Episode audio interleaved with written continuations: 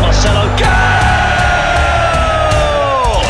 Tahu perkembangan dunia bola sepak di Malaysia atau luar negara? Semuanya dalam Bola Bro! Assalamualaikum, salam sejahtera di podcast Ais Kacang pada edisi ini ada satu segmen baru iaitu Bola Bro bersama dengan saya Hanif Miswan, pengacara Malaysia hari ini dan juga Liga Bola Sepak Malaysia Scoreboard Extra Time TV 9 diberi penghormatan untuk uh, mengacarakan acara ataupun uh, podcast terbaru di Ais Kacang ini iaitu Bola Bro dan untuk itu kita akan membicarakan segala-galanya semuanya berkenaan dengan bola sepak Malaysia sukan yang sangat-sangat diminati disayangi demi lencana di dada iaitu pasukan kita Harimau Malaya. Untuk itu untuk episod yang pertama ini tentunya saya sangat berbesar hati untuk bersama dengan dua sahabat baik saya juga iaitu ketua editor semuanyabola.com Ahmad Muzamil dan juga ketua editor padangbolasepak.com uh, Khalilul bersama dengan saya pada pagi ini. Muzamil mungkin di episod yang pertama ni kita ingin membicarakan mengenai apa yang sedang berlaku yang paling hangat iaitu berkenaan dengan situasi di Persatuan Bola Sepak Malaysia. Muzamil melihat kepada situasi ini uh, mungkin sedikit kata-kata terlebih dahulu dari Muzamil. Uh, terima kasih Adib kerana menjemput. Uh, ya. Bagi saya sudah tentulah ada beberapa perkara yang perlu kita perbetulkan nanti uh, menjelang tahun 2018 dan 2019 dan seterusnya lah. Terutama mm-hmm. selepas pasca peletakan jawatan uh, Tengku Mahkota Johor kan. Kemudian uh, pada masa sama ada juga beberapa perkara yang saya optimis uh, seperti contoh kalau kita lihat uh, dengan adanya Premier Bersepak Malaysia yang lengkap kita ada sebab untuk berasa optimistik terhadap uh, masa depan bola sepak negara. Mm-hmm. Dan Khalilul untuk pengetahuan semua semua adalah uh, antara yang paling kerap memperjuangkan dari sudut uh, peminat Khalilul. Selaku peminat, kita seri dua sama dengan Mongolia. Kita tewas kepada Lubnan semalam 2-1. Mungkin anda punya reaksi terhadap kedua-dua uh, perkara ini. Okay, so dalam game Mongolia dengan Malaysia, saya dekat stadium. Tapi, uh, however, game Lebanon dengan Malaysia, saya sempat nak tengok. Mm-hmm. Uh, saya ada sempat tengok highlight juga. Mm-hmm. Uh, perasaan Lebanon versus Malaysia ni rasa macam Malaysia under 23 lawan dengan uh, kalah kepada South Korea. Ya. Yeah. Ha, yeah. Dia hmm. rasa macam ada op, ada rasa optimis lah. Hmm. tapi kita pun kena realistik juga masa depan kita. Yeah. hmm. hmm. kita kalah tapi mungkin kalah dengan perasaan yang gembira. Rasa macam menang eh. Mungkin uh, kepada anda semua yang ingin terus mengikuti perbincangan bola sepak Malaysia boleh uh, download Ais Kacang di Google Play dan juga App Store. Uh, boleh follow IG Ais Kacang di @aiskacangmy like FB page Ais Kacang di @aiskacang dan juga Twitter Ais Kacang. Boleh follow Ais Kacang MY lepas ni mungkin semuanya bola dan juga padang bola sepak boleh follow Ais Kacang oh, juga yeah. okey baik. Kita nak teruskan dengan perbincangan di uh, berkenaan dengan situasi yang melanda Liga Bersepak Malaysia FAM terutamanya. Peletakan jawatan TMJ uh, itu mengejutkan anda Muzamil?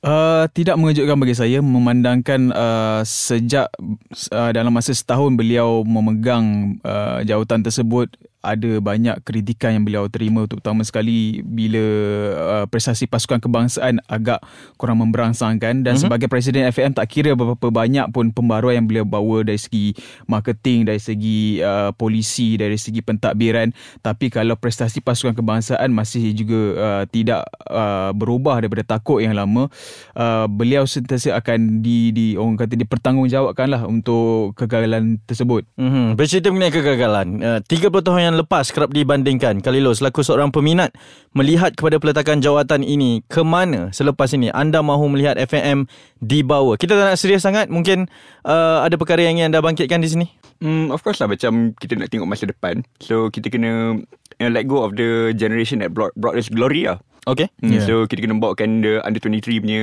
players. Yeah. And tambahkan experience yang bolehkan uh, majukan uh, seterusnya lah. Mm-hmm. Hmm. Muzamil ramai yang berkata begitu tentang bagaimana ubi-ubi muda ini perlu dibawa naik. Bersedia atau tidak kita untuk melihat generasi Akia Rashid, generasi uh, Safawi Rashid juga untuk naik? Bersedia atau tidak mereka ini menggalas tanggungjawab utama Muzamil? Sepatutnya pada peringkat umur mereka macam sekarang terutamanya bagi Safawi Rashid kan yang dah bergelar sebagai pemain uh, orang kata established players lah uh, untuk pasukan JDT beliau seharusnya sudah orang kata uh, menggalas tanggungjawab yang lebih besar uh, kalau kita lihat uh, pemain-pemain muda di Eropah lain pada umur 23 22 tahun yeah. seperti Safawi hmm. sekarang ni sudah memegang jawatan kapten sedangkan kita masih lagi mengharapkan pemain-pemain lama pemain-pemain yang uh, yang sudah tiada motivasi yang apa yang mungkin ada komitmen terhadap uh, perkara-perkara lain jadi uh, sebenarnya saya agak uh, optimis dan pesimistik pada masa yang sama sebab okay. uh, kalau kita lihat um, Safawi Rashid dan Akia Rashid. Sek- Sekarang ni dua nama ini saja yang berlega-lega di fikiran uh, penyokong bola sepak Malaysia tetapi uh, takkan dua nama ni saja kan. Mhm, Ha, betul. kita perlukan nama-nama lain uh, macam uh, contohnya kalau di Jerman mereka sampai boleh buat empat skuad kebangsaan dengan Betul. depth yang mereka ada kan. Ya. Jadi ini yang kita perlu perbaikilah mm-hmm. pada masa akan datang. Betul dan untuk pengetahuan semua yang mengikuti kami di podcast Ais Kacang ini Safawi Rashid dan Akhil Rashid bukan adik-beradik. Bukan. Baik, kita berhenti rehat seketika kerana selepas ni tentunya banyak lagi perbincangan yang menarik berkenaan dengan apa yang sudah jadi kepada Persatuan Bola Sepak Malaysia. Baik kembali di podcast Ais Kacang bersama dengan saya di Bola Bro Hanif Miswan uh, menemani anda untuk episod yang pertama ini kita membicarakan mengenai hala tuju bola sepak Malaysia apa sudah jadi kepada Persatuan Bola Sepak Malaysia. Kali ini anda mewakili uh, penerbit ataupun uh, rakan-rakan bola sepak Malaysia yang ke stadium anda melancarkan kempen satu orang satu plastik sampah uh, kita melancarkan kempen untuk menyayangi bola sepak negara. Bagaimana situasi Uh, di bahagian peminat ketika ini dengan perkara yang sedang melanda. Emosi mereka bagaimana Kal? Uh, emosi dia macam manusia lah.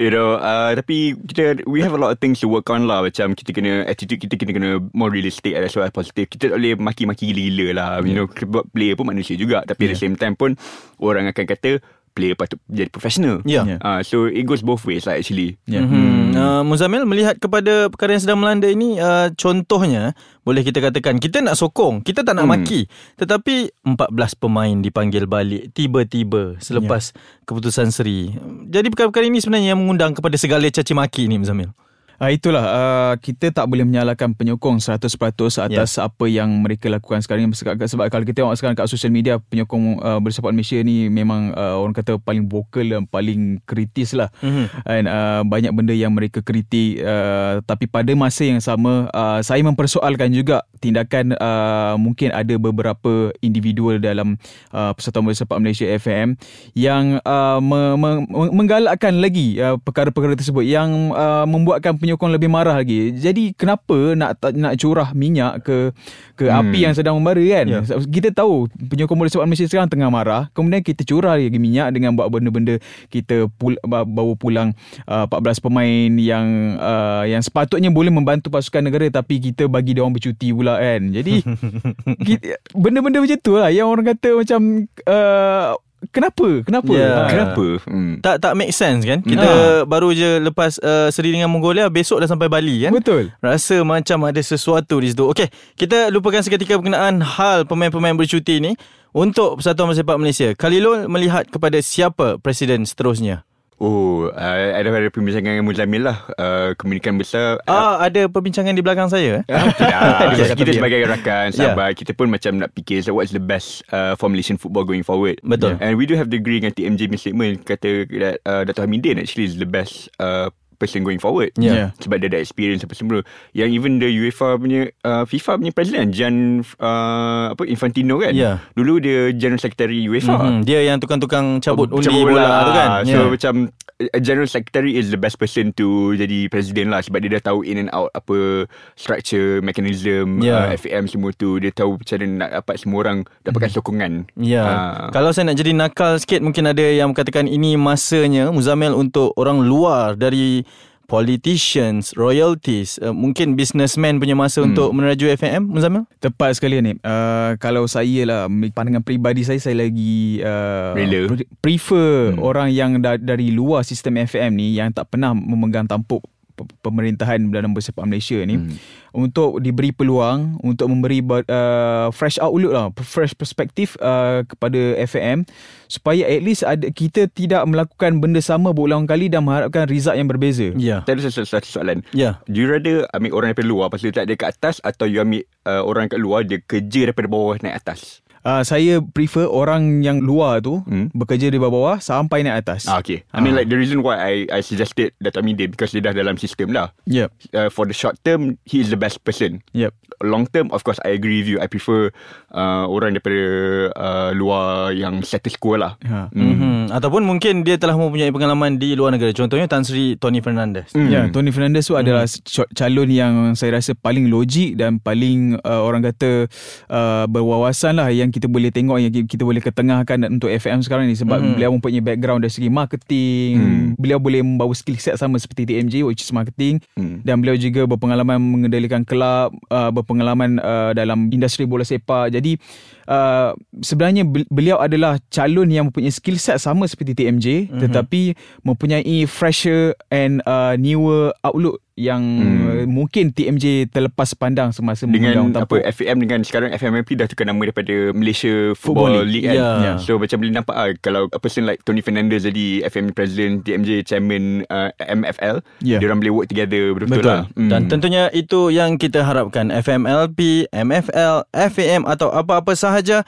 segala drama bola sepak Malaysia ini boleh kita curahkan kepada hasil yang lebih positif. Terima kasih Muzamil, terima kasih Khalilo untuk episod yang pertama ini dan kita harap untuk terus nikmatilah saingan Liga Bola Sepak Malaysia. Kita teruskan bersama dengan Bola Bro bersama dengan saya Hanif Miswan di episod kedua minggu hadapan setiap Jumaat. Kita jumpa dan jumpa lagi. Assalamualaikum. Bye-bye. Bye. Bye.